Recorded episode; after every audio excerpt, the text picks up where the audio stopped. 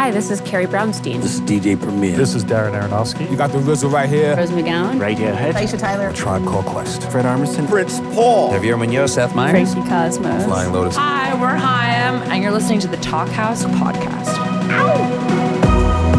What's up?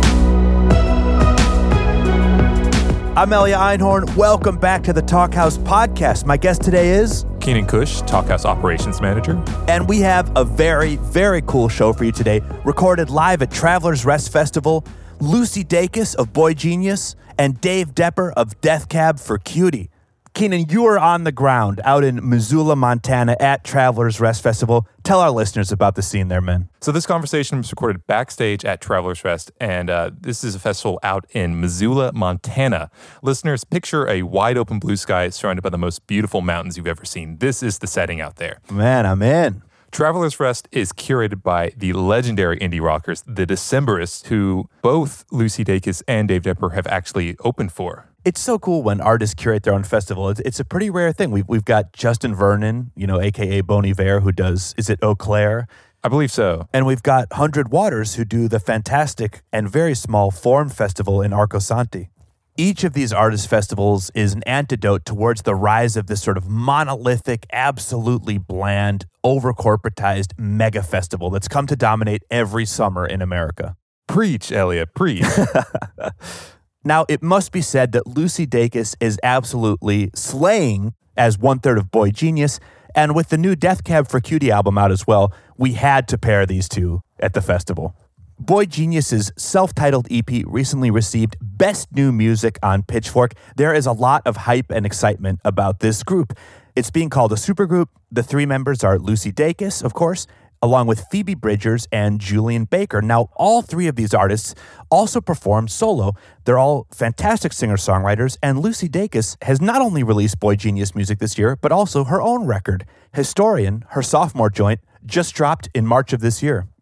Now, Dave Depper, you may not recognize his name, but you definitely know his music. He's been a sideman with Ray LaMontagne, Corin Tucker, Robyn Hitchcock, and most recently Death Cab for Cutie, where he actually made the transition from sideman to officially being in the band in 2016. Right. He has played with some amazing artists. And Dave, of course, releases his own records under his name. The most recent was Emotional Freedom Technique. That came out in summer 2017. And just recently, we had the new Death Cab for Cutie record, Thank You for Today, released just a few months ago. And Ben Gibbard joined us on the podcast when it dropped. Of course.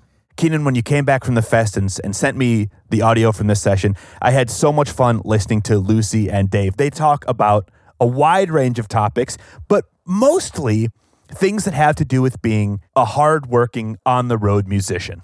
Yeah, both of them each share their unique perspectives as touring musicians. We hear about Dave going from literally quitting the music industry to suddenly playing on Letterman.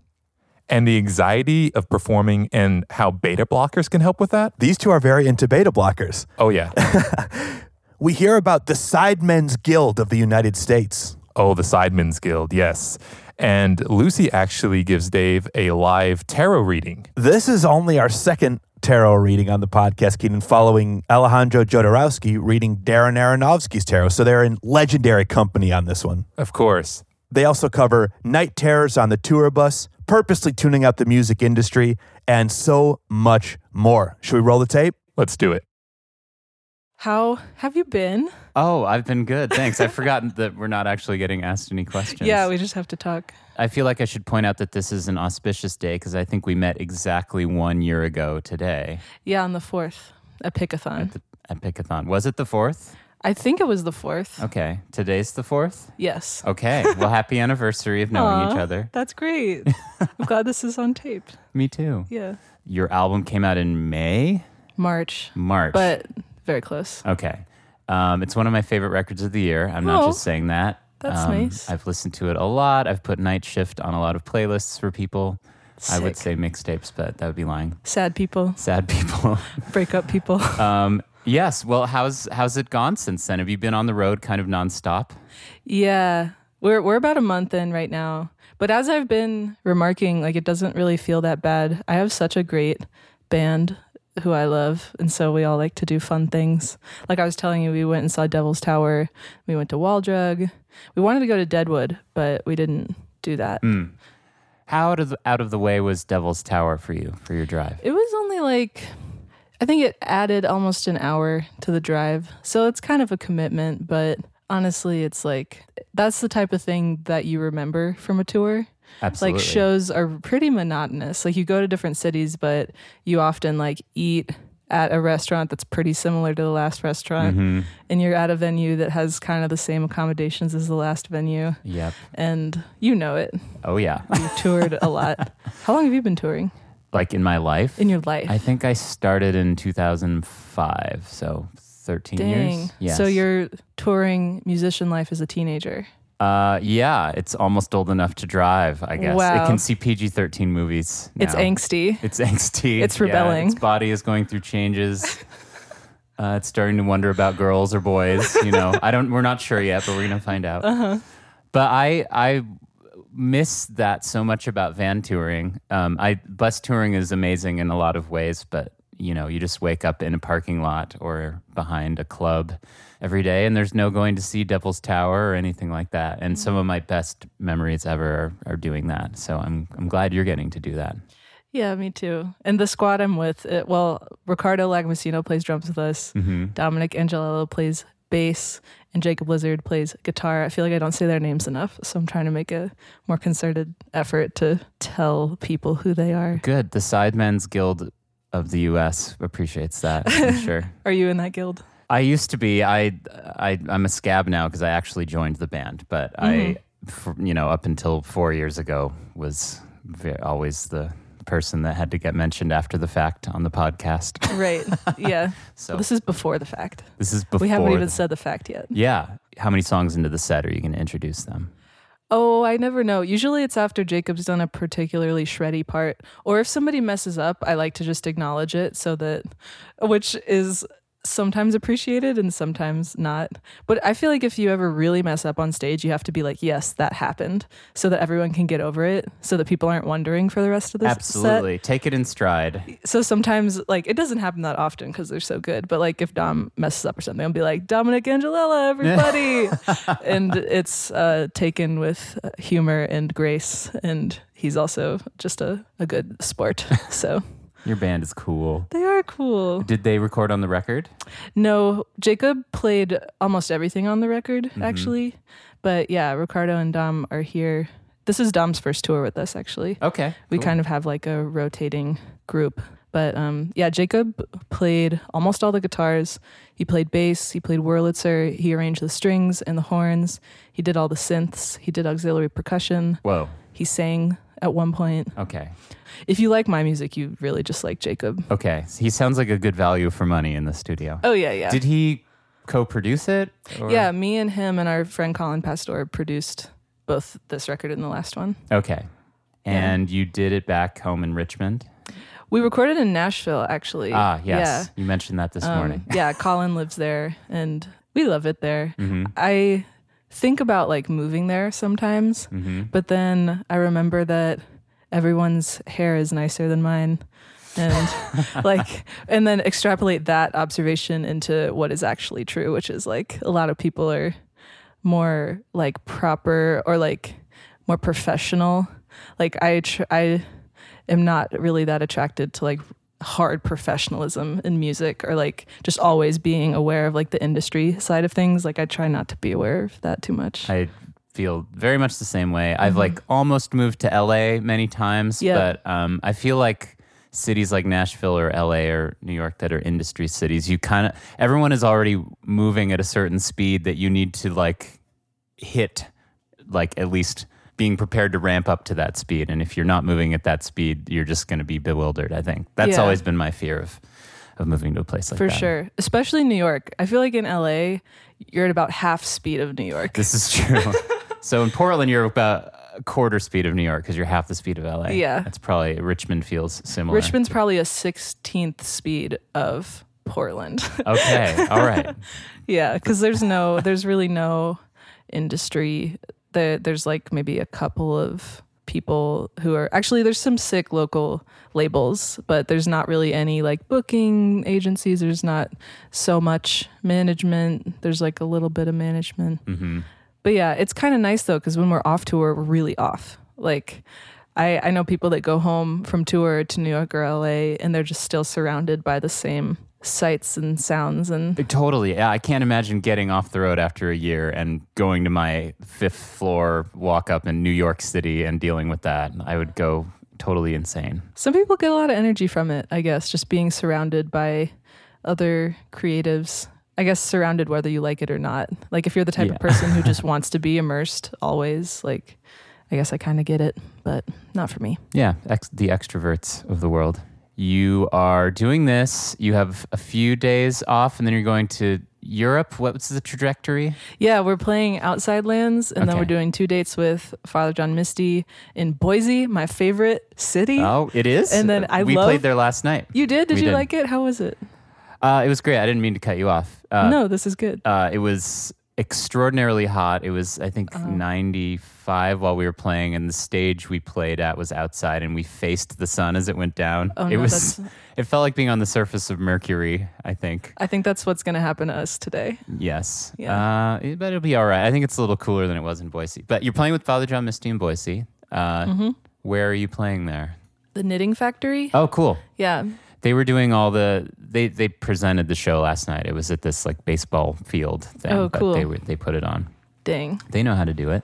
Man, such a huge show. Was there a hard switch for you going from playing like club shows or like did you just jump into playing massive shows? Yes. And- yeah. How are you? I'm good. I had like a there was an interim period for me where I before I joined Death Cab, I played with Ray LaMontagne for a year. wow. and I had never done anything on that scale beforehand. My my career had been like a fairly even incline up to that point. I, I'd topped out at playing kind of like 1,000 to 2,000 seat places with the bands I was in, and then I kind of went home and nothing much happened, and I went back to my old day job, and I was Yeah. kind of like, yeah, you know, I I went for the music thing, and I never quite got to the level I wanted, but. I had a lot of fun, and you know, let's just find out what being a normal Aw. dude in Portland is like. and then spirit. really out of the blue, I got uh, offered this gig with Ray, and I was our first gig that I did the day after I met him was playing on David Letterman, and Oh no. getting in a bus and playing in front of you know eight to fifteen thousand people, and it was definitely a learning curve. It's like making my throat close up a little bit. It made my throat close up. I had I experienced these sort of panic attack anxiety fits that I didn't know existed within me before Mm-hmm. and just kind of had to learn how to cope with that. I discovered beta blockers which Me too. I was about to say. really? Yeah, I love that you just brought up beta blockers. I'm always talking about. I'm pushing beta blockers all the time. Me too. Cause yeah, the same thing happened to me where I, I am not super keen on attention. So like having hundreds of people look at me at w- once every night is like it does. It's not crippling. I'm really thankful for it. But I would have these like panic attacks that were purely like physical. Like mentally, I'd be like, "This is so dumb. Why mm-hmm. is this yes, happening?" why is my hand shaking? Why can't Yeah. I like my throat's constricting? why is this espe- happening? Yeah, and for did you ever sing? Did you ever do backup or anything? I did backing vocals and and yeah, it affects that more than anything. It's tough, Yes, it's so bad. So yeah, beta blockers is just like the the nervous drug. It- It's it like is. as needed, not addictive. no tolerance gets built up. I know it's like I don't know what the catch is, but I I don't care. There isn't one really. Yeah. Apparently it's like it was popular and then doctors stopped like suggesting it for some reason. Maybe there's just like trends in the like big pharma community that I'm not aware of, but beta blockers telling you Well, maybe big pharma's more interested in a anxiety cure that is addictive, and yeah, you know I, I'm not sure. They Yeah. may have other incentives to push kind that. of dark, but, but, man, it they so changed my life. Yeah. Yes. So Same. there was a learning curve, and then the death cab thing came up pretty soon into that. And I was just kind of like, wow, I've been plunged into this world that I just didn't expect was coming in any way. Two months ago, I was just writing software code in my bedroom. And Hell yeah. yeah, you know, yes. So I'm pretty used to it now, but I still have days where I get waves of anxiety and I need to take a beta blocker or playing on TV always psychs me out and, and that kind of Yeah, thing. because that audience is like not very tangible. It's like hard to wrap your head around that one. It really is. Yeah. They're they're literally intangible because you can't see them, and then the people in front of you aren't really your fans. They're probably like people that scored free tickets to see Colbert or whatever. Right. Yeah, it's a different gig. Crazy. So, what I know about you is that you're about to tour for two years on the new Death Cab album. Something like that. Yeah. So crazy. it is crazy. And yes. they're actually going to Brazil, not just We're coming joke to Brazil. come to Brazil. They're really going to go. Yeah, you taught me today that that's a real thing on on Instagram. Like for all of our posts for the last couple of years, people write "Come to Brazil," and I like even sometimes troll Ben Gibbard. Like he'll write something totally unrelated to that, and then I'll write "Come to Brazil" on his Instagram post or whatever. But we actually are going to South America, and we actually are going to Brazil. So Mm-hmm. I've never been there. None of us have, and we're all pretty excited about it. Does anyone speak Spanish or Portuguese? I definitely no one speaks Portuguese. We Okay. actually played in Portugal a few years ago, and um, have you been there? We're going to play there in like a week or two. Okay, That's cool. our first uh, European gig. Is it is it the Paredes de Coura festival or did you play a festival? We did Primavera, Right. which started in Barcelona, and they have a Porto venue now, and we played that. But I was struck by the fact that Portuguese looks like Spanish on the page, but when you hear it spoken out loud, it sounds like Slavic or something. I love it so much. It's beautiful. I want to learn Portuguese and Dutch. I want to learn and Croatian. oh yeah, I want to learn. I have no idea what Croatian even sounds It's kind of like. like Italian plus Russian, like Polish, maybe a little bit Germanic. okay. This is me being dumb actually. This is me not really knowing what it is or where it comes from, but it's it's very cool looking. Yeah, I, I've seen it written, and we played in Zagreb a couple years ago, but I just, yeah, it went over my head. Like the most beautiful place. Portugal and Croatia I think are like definitely top 3. Yeah, they're they're both amazing. I uh, that's funny you mentioned Dutch. I've sort of been obsessed with the idea of learning Dutch as well, except it seems very useless because a everyone in the Netherlands speaks perfect English and no other countries speak Dutch anymore, as far as I can tell. I guess South Africa sort of with Afrikaans, but um, it would be a lot of work for Yeah. I don't know, talking with people that would rather talk to you in English. Just occurred to me that people are probably tuning in trying to hear about the new Death Cab album and we're just like talking about different languages. So, what did you eat at catering today? oh, I had a good pasta and some cheese and you know, what about you? um, I uh, well, it was funnily laid out. There was the dessert was first. Oh, I I don't know if you noticed that. Yeah, and so I was eating a chocolate chip cookie as I was putting my salad Likewise. together. Yeah. Yeah. The lady there said that uh, your body processes sugar better than other things, or it processes sugar first. Oh. So I think she was making it up. That's another thing I'm gonna have to Google once we're done talking. but oh well, I see. yeah. Well, would you like a tarot reading? Yeah, I Cool. would. I, I've been getting into tarot and trying to do them more often. I'm a total novice, but here I'm gonna put the mic like in my arm, Okay. and then I I'm could gonna pro- I shuffle. could hold it up to you Oh, okay, while you cool. set this up. We are going to need to narrate this as there's not a yeah. visual component. Yeah. So um, tarot. I was gonna say this on our walk over, and then I remembered maybe I should just say it now while the mic is on. But I was raised Christian, and tarot was like something kind of evil because there's like pentacles on them and things, and so it's mm-hmm. like I'm never gonna touch that. And then in December, my friend came over with a tarot deck, and I was like, maybe I should see if this is actually evil. And it's not. It's just paper and symbols, and it's just like anything else you just read into it what you will. It's kind of like how a dream doesn't mean anything until you wake up. Mm-hmm. So like I am not very superstitious Okay. about this. But what's cool is that you can like bring a question to it or like just ask for guidance and it kind of just shows you what you already know or what you already think in a mm-hmm. cool way. Interesting. So again, you don't have to do this because it would be yeah, you don't have to do it if you don't want to. no, But it is really fun. I'm I'm do it. so do I need to approach this with a question? Well, yeah, if you have one, then you can do that. If you want a really general reading, we could do like past, present, future. We could do like mind, body, spirit, which is uh, kind of like what you think that you're like, what other people think that you're like, and then how you truly are. Ooh, that one sounds fun. Yeah? Yeah. Okay, It's- cool. It's the most uh, social media sounding. Okay. like you could just take a BuzzFeed quiz and like put it on your Facebook. What Jedi am I? Yeah. Um, for for the record, Lucy just fanned out the cards. She shuffled them, and now they're they're uh, Yeah. Mm-hmm. fanned out on the table in front of us. So, um, what my friend Colby uh, taught me to do, she's the one that showed me tarot in the first place, is that you lay your hand on it and you have to touch all the cards before you pick them. So you're gonna pick three, and it'll be mind, body, and then spirit. Okay. So there's mind, two, three. body. Body.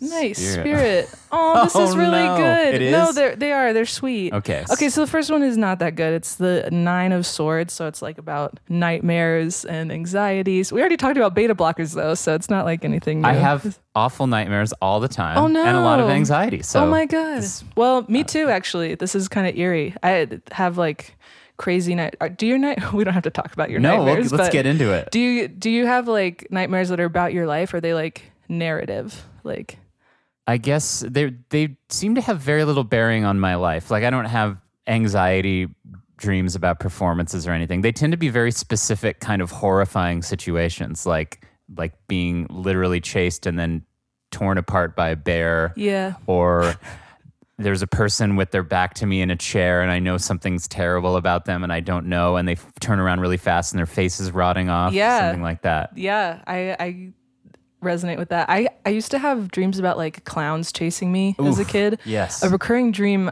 I used to have a lot was drowning in ink. What? Isn't that crazy? I used to have an irrational fear of ink wow. as a kid, and it comes back every now and then. But even though it's terrifying, I kind of wake up and I'm kind of like, "Aw, that's like a little bit of my past self coming to terrify me." Wow, that, yeah, that's lovely. like I'm so nostalgic that even that will like strike a chord.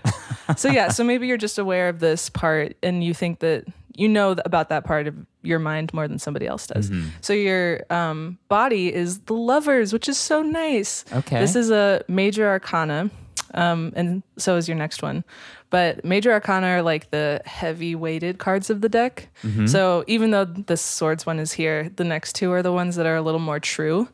Um, so body, like the way people perceive you is that you're like open to the world, like you're really engaged. I mean, you can probably think of a lot when you think of like the lovers, just like it's not just specifically romantic, though that's involved too. It's just somebody who can really connect and have almost like a just a really meaningful connection to mm-hmm. other people. So that's how people perceive you, which Okay. is so nice. That's great. I hope that's true. Yeah. And then the Fool, which sounds like a bad card, is your spirit, which is awesome. It's like the zero card of the mm-hmm. deck. It's the first one. And there's this fool who's like accidentally about to walk off a cliff. yes. But Oh, that- yes, on the card. yeah, yes, he you is. should you'll turn them so you can see them. He's got a little dog with him. Yeah. So that's just about like innocence and being open to the world and like basically the wanderer or like you get into various things without really knowing what it's going to be. And so some people might think that that's really foolish, mm-hmm. but it also indicates that you're going to have more experiences, not necessarily good or bad, but you're just going to get a fuller picture of what life is from your willingness to go and find it. That feels very accurate. Yeah. I would say, actually, out of everyone in the band going to a, a very foreign place, we we're on a kind of a, a spectrum of at one end not leaving the hotel and just eating a burger at room service, and I'm the kind of I'm going to find a, a mountain even if it's Yes. dangerous, and I'm going to climb it kind Yeah, of thing. and So- that's literally what that guy's doing. okay. So All I right. think that's a really Fool. good I'm reading. glad to be the fool. Especially Yeah. if it if it starts off kind of bad and gets better, that's always a fulfilling read, I think. Mm-hmm. Because it's like, yeah, sure, you have something dark about your life. Everyone does, but luckily, the innate part of you is like kind of accidentally moving towards like brightness, and it's very sweet. Great. I love tarot. Thank you. I love it too. I feel very good about that first tarot reading. Oh, yay. We, we opened for Courtney Barnett recently, Mm-hmm. and I did her tarot reading, and Katie, her. Katie Harkin, Yes. one of my favorite people in the world. She's so great. She's the best. yeah, I like want her to be in my band. Me too. yeah. How do you know funny. her? Uh, so um, I had made that joke about the Sidemen's Guild, and that's actually I have a joke about with her because we. Uh, I think I was playing with Ray, and she was playing with Sleater-Kinney, and Sick. yeah, I was just kind of a fanboy about her. She was just so cool, and I always had sympathy for slash respected the person that like joins a band but has to be off to the side and like they're not in the promo photo that gets put on the commercial break Yeah. and that kind of thing. but yet she's back there just killing it, playing all these different instruments and singing and stuff. So I just kind of wrote her out of the blue and was like, I love what you do. We should be friends. And we kind of have been since then. We've hung out all over the world in different spots. Um, I love that you did that. I need to do that more often because whenever you get an email like that, it's so meaningful. You know, like yeah, I, I mean, I was worried that she thought I was hitting on her or something, but I seriously just wanted to be like, we we do the same thing. Let's have a community. And Uh, yeah, I, I feel the same way too. Is like being intentional about having a community is good because it's really easy again on the road to like your community to be as big as your band only because it's hard to like you know meet people and stay in touch because you're never like in the same place. So I, I try to do that too, like get people's numbers, send postcards and things like that. yeah, that's awesome. Yeah, she she is the best. So you read her tarot as Oh well. Oh yeah, yeah. So read, um, yeah, hers and Courtney's, and yeah, it was just a lot of fun. We like laid out a blanket in the parking lot, and I was a little bit witchy about it. I'm not a witch, I will not say that, but I do love tarot, and I always feel like it, it, you know, helps me to come to know whoever I'm talking to, because it's like maybe you wouldn't talk about something. uh, That is really of depth naturally, but if the cards are telling you to talk about it, then it can come up in a natural way which is yeah, like we probably wouldn't have talked about your nightmares. We probably wouldn't have. No. One of my most embarrassing moments of my entire life was, um, well, t- for starters, I like my nightmares can be so bad that I warn, like, if I'm dating a new partner or something, that there's going to be probably a night or two a week where I'm going to wake up screaming and you're going to have to shake me awake. It's Yeah. like this terrible thing. But I was like two weeks into touring with Ray LaMontagne on this bus oh, where you sleep like inches from each other. And I had the dream I just mentioned where a bear, it was like an accurate dream. I had no way of knowing it was a dream. I was in a forest and a bear like started chasing me and then started tearing me apart. And I screamed the way you would scream if a bear was tearing you Oh apart in this teeny little coffin area with like eight people sleeping around me in, at four in the morning. And everyone thought the bus was crashing and it was, it, was not a good everyone start. woke up. Oh yeah. Oh my god! like blood curdling screams. Whoa. It was, it was awful. well, I mean, I guess once that happens, it's like you've shared that experience at least. Yeah, I'm trying to find a silver lining to that. I was, you know, yeah, you. Uh, it's. I hope maybe it endeared me to people. I don't know. Mm-hmm. yeah. I I always have these really these dreams that feel like they take place over a couple years. Mm-hmm. Does that ever happen? Where it's like not just a moment, but it's like oh, three years passed in this dream. No, I wish mine went that deep. But this, Mm, yeah. this is something that happens to you. I had a, a nightmare once. I'll like paraphrase, but I like went to this cabin and there were these girls there, and me and my friends who went to the cabin like basically adopted them, mm-hmm. and I was like their mother for like two or three years. And I remember because I would walk around the forest with them and be like, "This is a leaf, and it grows on this tree, and the leaves grow and then they fall." In the autumn, and then they grow. Like I was like Well, teaching you were her. teaching. You were really yeah, doing it. yeah, and we did that twice. So that's how I knew that it was two years because I had memories of going back and her remembering what a leaf was. Wow. And yeah, yeah, pretty crazy. I still pretty crazy. think about that. I think that's why certain books that are like like surrealist books kind of resonate with me mm-hmm. because um, I just have dreams that feel that way. Yeah. But Well, to bring it around to today, we, we've Yeah. like we've really gone off on some tangents here, but Uh-huh. that's probably what this is for. How did you come to know the Decemberists and come to be playing this festival? We opened for them in I think June of 2016 Mm-hmm. and we opened for them in Michigan at like a botanical gardens and it was like such a beautiful Grand Rapids. Yeah. I've played that place. Yeah, the amphitheater. Yeah, there's that weird Big sculpture sculptures. garden. Yeah, it's cool. very very cool. Mm-hmm. Yeah, that was kind of at the beginning of stuff for us like we hadn't really played to crowds like that and Mm-hmm. we hadn't really done a bunch of support and when we had like we hadn't really met the bands that much and we like stood side stage and colin was like thank you lucy dacus you know it's not dacus again but like i don't know again it's like that what did you say the sideman's brigade or Guild. guild sideman's guild where it's like i don't know the being the opener and being like recognized and gestured towards by a band that you've always loved was just kind of like a wow i can't believe that i'm supposed to be here and i belong here but i do for some reason Yeah. and um, especially chris of that band has kept in touch a little bit and Mm-hmm. Saw him at Pickathon where I met you. Yep. And what about you? Um, well, funnily enough, my first time playing to big crowds like that was also opening for the Decemberists. Sick. Yeah, very sick. Back in 2008, I was in a band called Loch Lomond in Portland, and we had a couple records. And I mean, I've I've known the Decemberists since probably 2003 or four. I think like Castaways and Cutouts era, right when they were beginning and playing to like 200 people in Portland. And I was kind of a super fanboy about it. And I joined this band called Norfolk and Western at the time. And our drummer, Rachel Blumberg, was also the drummer for the Decemberists at the time. She's the drummer on uh, uh, Her Majesty and Picaresque. And Portland's small, and you know, I would just see them everywhere. We became friends. But then uh, they did a tour, I guess, after I think it was between Crane Wife and Hazards of Love, uh, and they had Loch Lomond be the support band for a, a East Coast and West Coast tour. And all of a sudden, we went from playing to, you know, maybe on a good night, 80 people to the 3,000 people or whatever. And Yeah.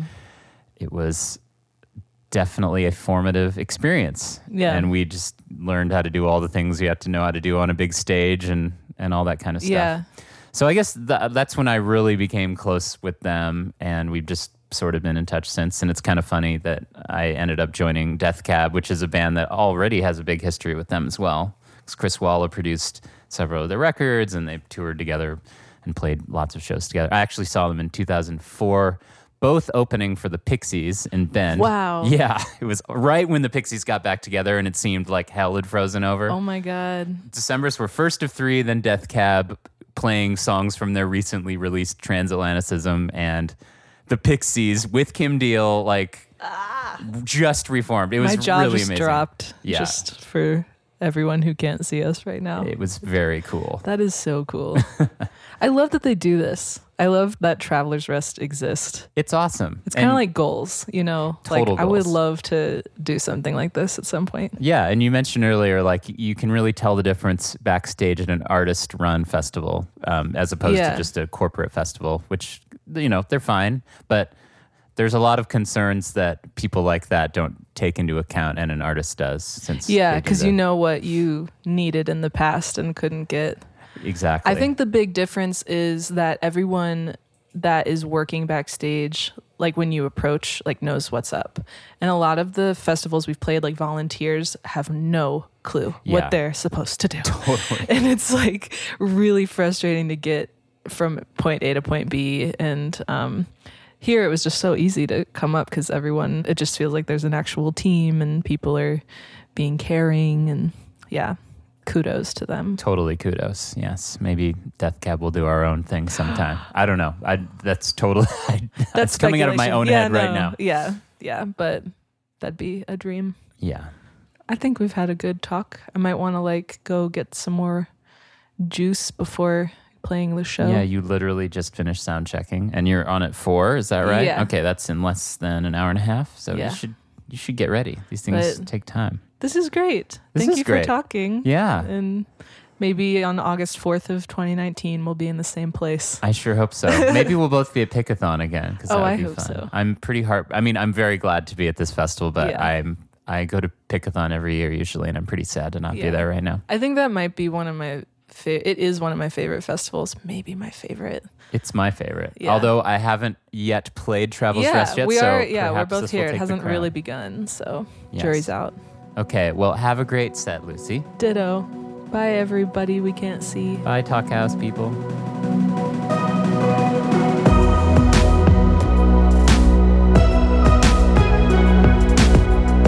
Bye, Lucy. Bye, Dave. Thanks for joining us from Traveler's Rest.